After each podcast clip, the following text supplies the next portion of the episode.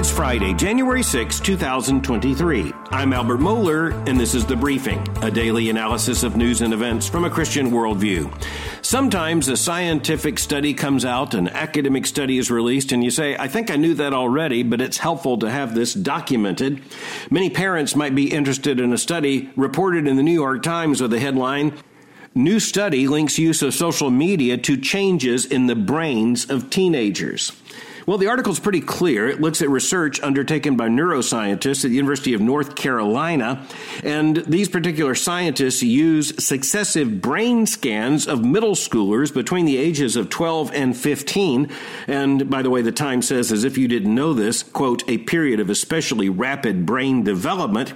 And then we're told, quote, the researchers found that children who habitually checked their social media feeds at around age 12 showed a distinct trajectory with their sensitivity to social rewards from peers heightening over time. Teenagers with less engagement in social media followed the opposite path with declining interest in social rewards. End quote.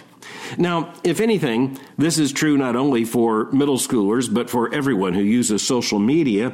It creates a great distortion field, and we know that. At least adults had better know that. But one of the things we need to recognize is that the brain, the human brain, does change. And by the way, here's something that you're not going to see in this kind of article. You're not going to see in peer reviewed scientific research, but you're going to find it in the Bible.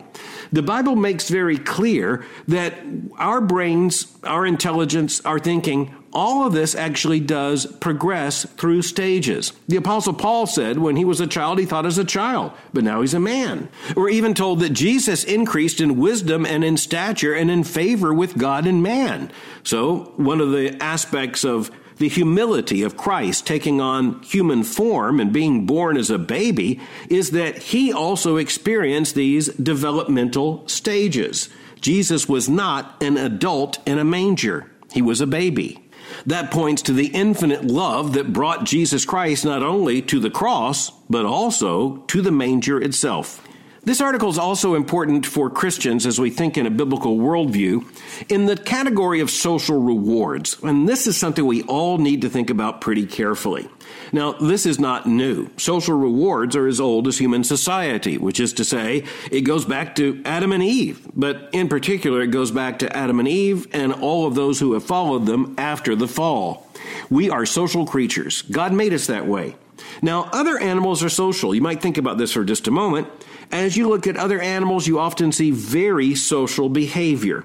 As you look at a lioness with her cubs, as you look at birds in a flock, as you look at ants in an ant hill, you're looking at social behavior, but you're not looking at self conscious social behavior. There aren't any lion sociologists. So far as we know, there aren't any ant psychiatrists. Not to say they might not need one. But we, as conscious beings made in God's image, a part of being made in God's image means that we not only think, but we think about thinking. We're not only social, but we can think about being social. We can think about the rewards of social behavior. We can think about the penalties and the downsides of being social creatures. Social rewards as a category, by the way, means that as social creatures, we are pretty sensitive to what others think of us and to the rewards that are offered us. Sometimes, well, just a like on social media, and we can become very dependent upon that. And the Christian worldview should warn us against that kind of dependency. The Christian worldview would warn us against antisocial behavior. We're made to God's glory to be social. But we also have to understand that in a fallen world, our society is often going to offer rewards that are not on the basis of what should be rewarded. And I think we need to recognize two particular vulnerabilities, one old and one, well, very new. The old and pressing vulnerability is adolescence. During that critical period of life, when, by the way, a young person is not only developing physically, but also intellectually, this is also a biblical reality, which is why you see so much attention in Scripture directed towards leading young people at particularly this stage of life. When, by the way, uh, one of the hallmarks of adolescence is not only that we think, but that we can think about thinking. And this leads to introspection. It leads to all kinds of things, including what virtually every generation of parents is worried about, and that's peer pressure. Because even as a five year old's a social creature, well, that socialization has its limits. But when you become 12, 13, 14, 15, when you enter into that world, it's hyper socialized. And that raises all kinds of dangers. A part of what parents need to do is to protect adolescents from that hyper socialization.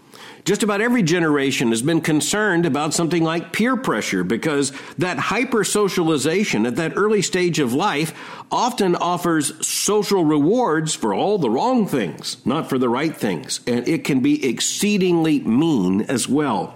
But the second development is new, and that's social technology and social media, because the digital revolution has brought, along with what came in its wake, social media, all kinds of opportunities for hyper socialization to go into hyperdrive. And not only in public, in front of others, and for us to be able to monitor nearly 24 7 what at least we think others are thinking about us. Now, Christian parents, Christian church leaders, and those who care about youth need to understand this is a particular problem for young people. This article is about the danger of social media in the brains of teenagers. And by the way, we're told exactly how these experiments have been undertaken the use of brain scans is interesting here because the brain scans are not subjective, they're largely objective, at least the scan portion of it is. And so the scientists are able to actually see changes that take place in the brain during this period. Here you have one insight. One of the researchers said, quote, teens who grow up checking social media more often are becoming hypersensitive to feedback from their peers, end quote. Now, let me just state emphatically if you didn't know that before this study, I think we're in big trouble. But it is interesting that this kind of study does make news. It did make a headline in the New York Times. It did rate something like a quarter of a print page in a daily edition. So at least the editors of the New York Times looking at this said, you know, this might turn out to be a big story. Another of the data points cited in the article is this quote, teens who are habitually checking their social media are showing these pretty dramatic changes in the way their brains are responding, which could potentially have long term consequences well into adulthood, sort of setting the stage for brain development over time. End quote. Now, that's just another wake up call. And it comes in the form of telling parents and others look, it's not just what's happening right now in, say, the emotions or the heart of your young person. It's what's actually taking place in their brains. Now, this is not to say that changes don't take place in adult brains, but frankly, we all understand that during adolescence, the brain is physically changing. And that development, well, it's going to have lifelong consequences. And so we should have very urgent concern about those consequences. Another statistic from the study is interesting. Quote, nearly all American teenagers engage through social media with 97% going online every day and 46% reporting, and remember this is self-reporting, that they are online almost constantly. That according to another study released by the Pew Research Center it should also be of interest to us that some of the people involved in this research say, hey, you can't really do much about this, but at least you know about it. One of the researchers said, quote, this is the new norm, end quote. Well, if it is the new norm, and it well might be as you look at a generalization across our society, we're in big trouble. But at least informed parents, Christian parents, should look at this as a personal challenge, not just as a scientific study. Next, we turn to your questions. A lot of very urgent and interesting questions. Some of them have to do with in vitro fertilization, or what are often referred to as test tube reproductive technologies. IVF has now become a symbol of the age, and just about everyone understands what those initials stand for. But as you're looking at this, you recognize it does present a real challenge to Christians. And I discuss this in the context of the New York Times recently asking the question of when human life begins, when personhood begins. And I suggested, based upon what I see as unassailable biblical evidence, that we should track back personhood and human existence to the moment of fertilization. But that then raises questions about modern reproductive technologies, and I appreciate very sensitive and committed listeners to the briefing openly asking those questions. One wrote in asking about how a Christian couple needs to think carefully through how to proceed with IVF. or with this form of assisted human reproduction.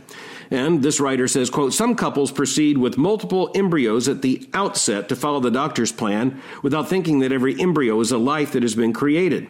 And the writer goes on to say that the doctor's reasoning for creating multiple embryos and by the way, I'll just assert very quickly that the main reason is to increase what is defined as the likelihood of the success of having at least one baby born. And because the process is expensive, doing multiple embryos at one time is more cost effective. This writer of this letter goes on to say that at least some doctors tell couples, quote, that it's okay to create all these embryos and only transfer one because they say life begins at conception, not fertilization.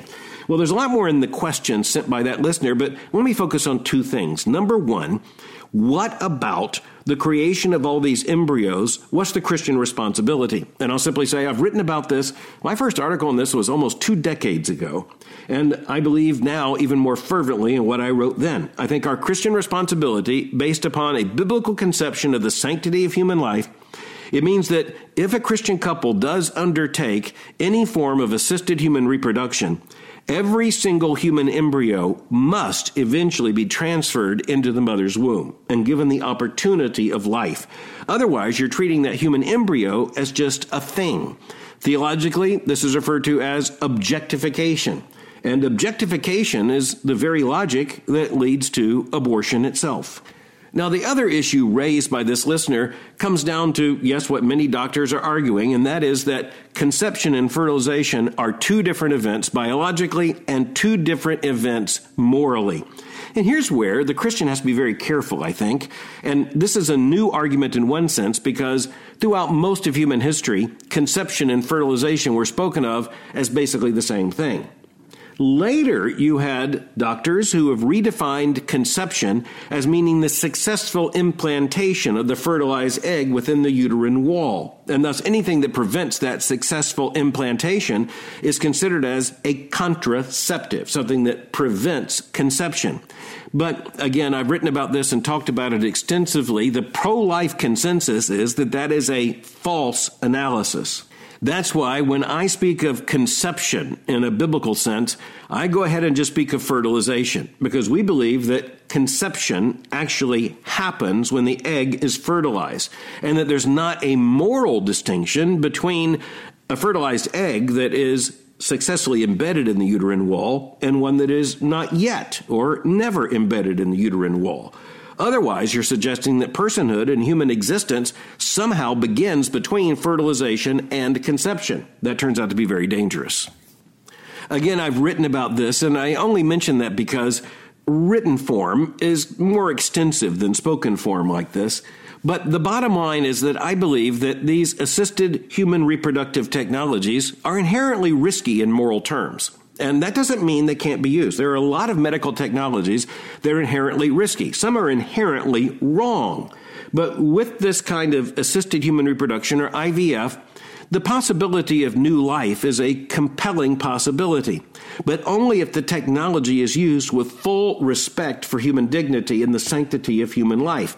And I think in many cases that is going to set a Christian couple's moral and biblical convictions over against the medical advice of some of those who, by the way, at least in commercial operations, have a lot of profit to make from all of this. You know, it's also true that, especially in the biomedical universe, it's impossible to avoid all moral risk. We're living in a fallen world, and sometimes that moral risk is inherent, whether you turn this way or that. Sometimes that moral risk is involved in saying yes to a procedure. Sometimes you have to admit moral risk is involved in saying no to a procedure. But the Christian principle should be this we should take it as our responsibility to lower moral risk at any possible opportunity. And so that means that if a Christian couple does consider IVF or another form of assisted human reproduction, they have to take specific action to lower the moral risk. And that moral risk includes the fact that we would not allow a human embryo that is related to us to be destroyed in a laboratory. Another listener to the briefing writes sensitively and intelligently about this question, and he says, quote, My wife and I have been trying to conceive for nearly two years, and in addition to your prayers, would really appreciate your help with a moral question we're now facing as we consider our options to grow our family. And by the way, I certainly am praying for you.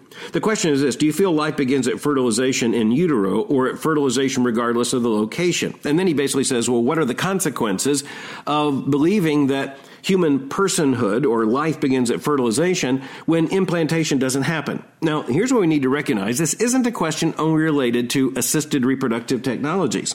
This is related also to what happens when a fertilized egg, for whatever reason, known or unknown to us, doesn't successfully implant in the womb and is flushed out of the mother's system. Here's what we believe that is still a human being, it's still a human person, and under the sovereignty of God, God's sovereign power and his determination to bring glory to himself will be accomplished within that human person, and it will be accomplished unconditionally. Which is to say, we recognize that when it comes to how many fertilized eggs are eventually flushed out of a woman's system without her even knowing of the existence of such an egg, that doesn't make such an egg. Once fertilization takes place and God says, let there be life, it doesn't make that life anything less of a life in the sovereign understanding of God.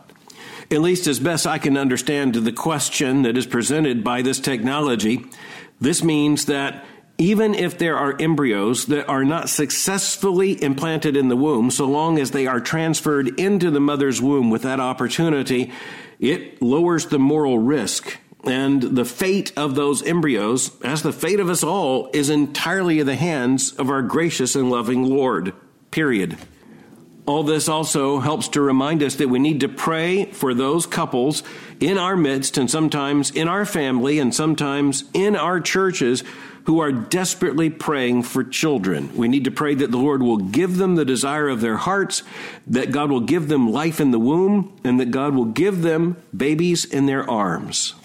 These are theological and moral issues faced by the Christian church, but they are very real experiences that are based in a deep yearning in the human heart that is not there by evolution or by accident, but is there by God's plan. But next, I appreciated a letter sent to me by a listener to the briefing who is a retired professor in pediatrics at a major university. He shares with me, and I share with you, that he had responded to a letter that appeared in a major authoritative medical journal that confused the issue of when life begins. He responded to the erroneous article in the medical journal by saying, quote, no scientific way exists to prove when intrauterine life begins. Thus, any chosen cutoff point will be arbitrary. If the choice is wrong and life exists before that point, some abortion procedures will take a life. The only choice which carries no risk is to assume life begins at conception. End quote. I'm very thankful for this medical doctor's Christian witness on this issue, and he's absolutely right. And again, that means that at this point, we're talking about fertilization and conception as the beginning of human life. Drawing any point after that and arguing that that's when human life or personhood begins is, as this medical professor says, arbitrary. And it will mean the termination, the unjust termination of human lives. As you know, I love questions from children, and this is a question from a seven year old girl named Nova, sent by one of Nova's parents. And it comes down to this. The question is, as they're studying the book of Leviticus, where's the blood if the sacrifice is actually flour, as in Leviticus, where under some circumstances we are told that in lieu of a turtle dove or a lamb, someone who could not afford that sacrifice could bring a sacrifice of flour. And the seven year old girl asked the question, Where's the blood? Isn't that important? Well, it is very important, and that's an incredibly perceptive question. But it comes down to this the blood that saves us was not from a turtle dove, nor from a lamb, nor from any other animal whose blood was shed in the entire sacrificial system of the Old Testament. It comes only by the blood of Christ. And that's one of the most important themes and truths of biblical theology. In the book of Hebrews, we come to understand that all of the sacrifices in the Old Testament did not atone for sin, but they held back the wrath of God. It is only the atonement accomplished by the Lord Jesus Christ that is sufficient for the forgiveness of sins. But Nova's question is really sweet. And it just comes down to the fact that if indeed the blood of one of those animals could save us, then the flour would be inadequate. But neither the flour, nor the ox, nor the turtle dove, nor the lamb's blood could actually save us. Only the blood of Jesus can. And that points to the death of Christ on the cross, our substitutionary Savior. And it points to the fact that salvation is found in Him and in His atonement only, and in His atonement objectively and sufficiently. So, to this seven year old girl and her sweet question, I would simply say if you're looking for the blood that stands in for the flour, well, look all the way to the fulfillment of the entire system of sacrifice in the blood of Jesus Christ on the cross, because that is the blood that saves. And it's the only blood that saves.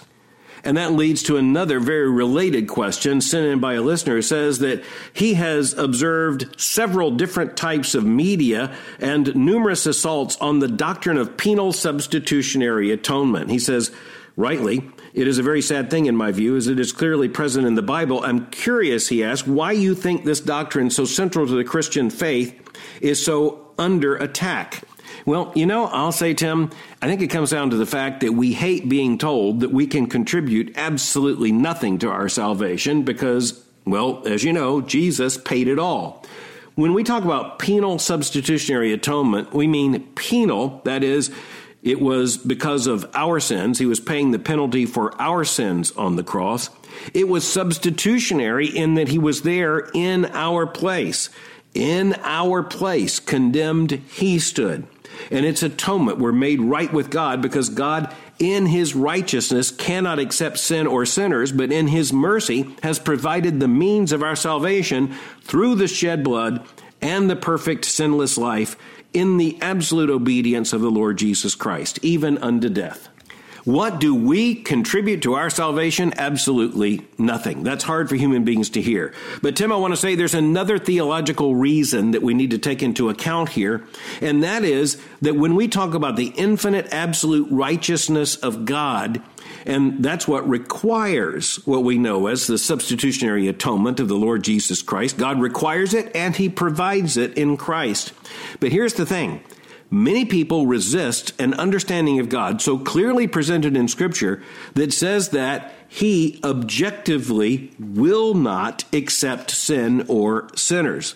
There are people who want a much more, say, user friendly understanding of God, or an understanding of a more user friendly God, a more tolerant God. A God is not so, as one theologian wrote about 30 years ago, hyper scrupulous about his own righteousness. But if the Bible presents anything about God, it is that he is, to his own glory, hyper scrupulous about being himself. Finally, a wonderful and sensitive question from a mom of five. And even as she is helping those children as they learn, she says that she has one child who struggles academically and has many God given talents, on the other hand, that cannot be quantified by grades. And this is a sensitive question from a mom.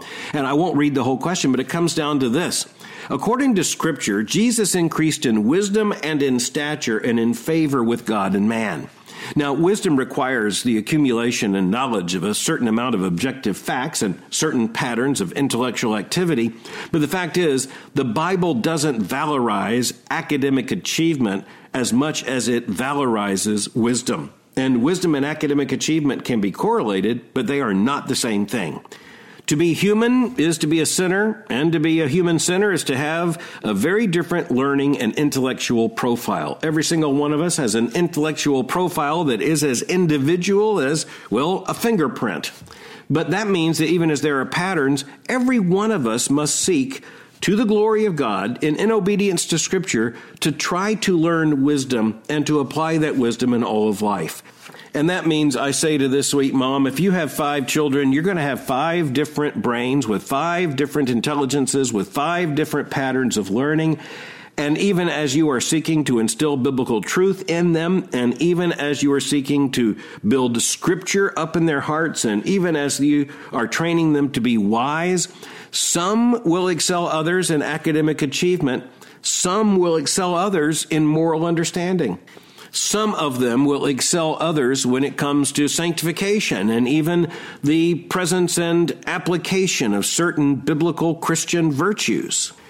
The Bible is much more concerned with wisdom than it is with intelligence or a category like academic achievement. Now, I'm an academic. I'm president of a college and a seminary. I believe in academic achievement, but I also believe that some of the people in our churches and in our families who are most wise are not wise according to the wisdom of the world. Christian wisdom, we know, for all of us, is being wise according to the Word of God and according to God's own wisdom. I'm simply going to close today with a word of scripture from 1 Corinthians chapter 1 verse 21 where we read for since in the wisdom of God the world did not know God through wisdom it pleased God through the folly of what we preach to save those who believe end quote intelligence is good and we all recognize that. But wisdom is better, and we had better recognize that. It's helpful that the church have many intelligent people, believers within it. It's far more important that the church itself, every one of us, be wise. Thanks for listening to the briefing. And while we're talking about being wise, I want to tell you about our D3 Winter Conference at Boyce College. It's going to be held March 10th and 11th. It's going to be hosted by our faculty. I'll be a part of it. We're going to center on doctrine, apologetics, and discipleship. I hope you'll join me along with other trusted speakers as we discuss with young people life's most important question Who is Jesus Christ? Our answer, as you know, must come from Scripture, and it must be right, not only for the sake of having right doctrine, but also for the sake of knowing Christ. Visit d3winter.com to learn more and to register. Again, D3, that's the number 3, winter.com to learn more. For more information, go to my website at albertmohler.com. You can follow me on Twitter by going to twitter.com forward slash Albert Mohler. For information on the Southern Baptist Theological Seminary, go to sbts.edu. For information on Boyce College, just go to boycecollege.com. I'm speaking to you from Orlando, Florida, and I'll meet you again on Monday for the briefing.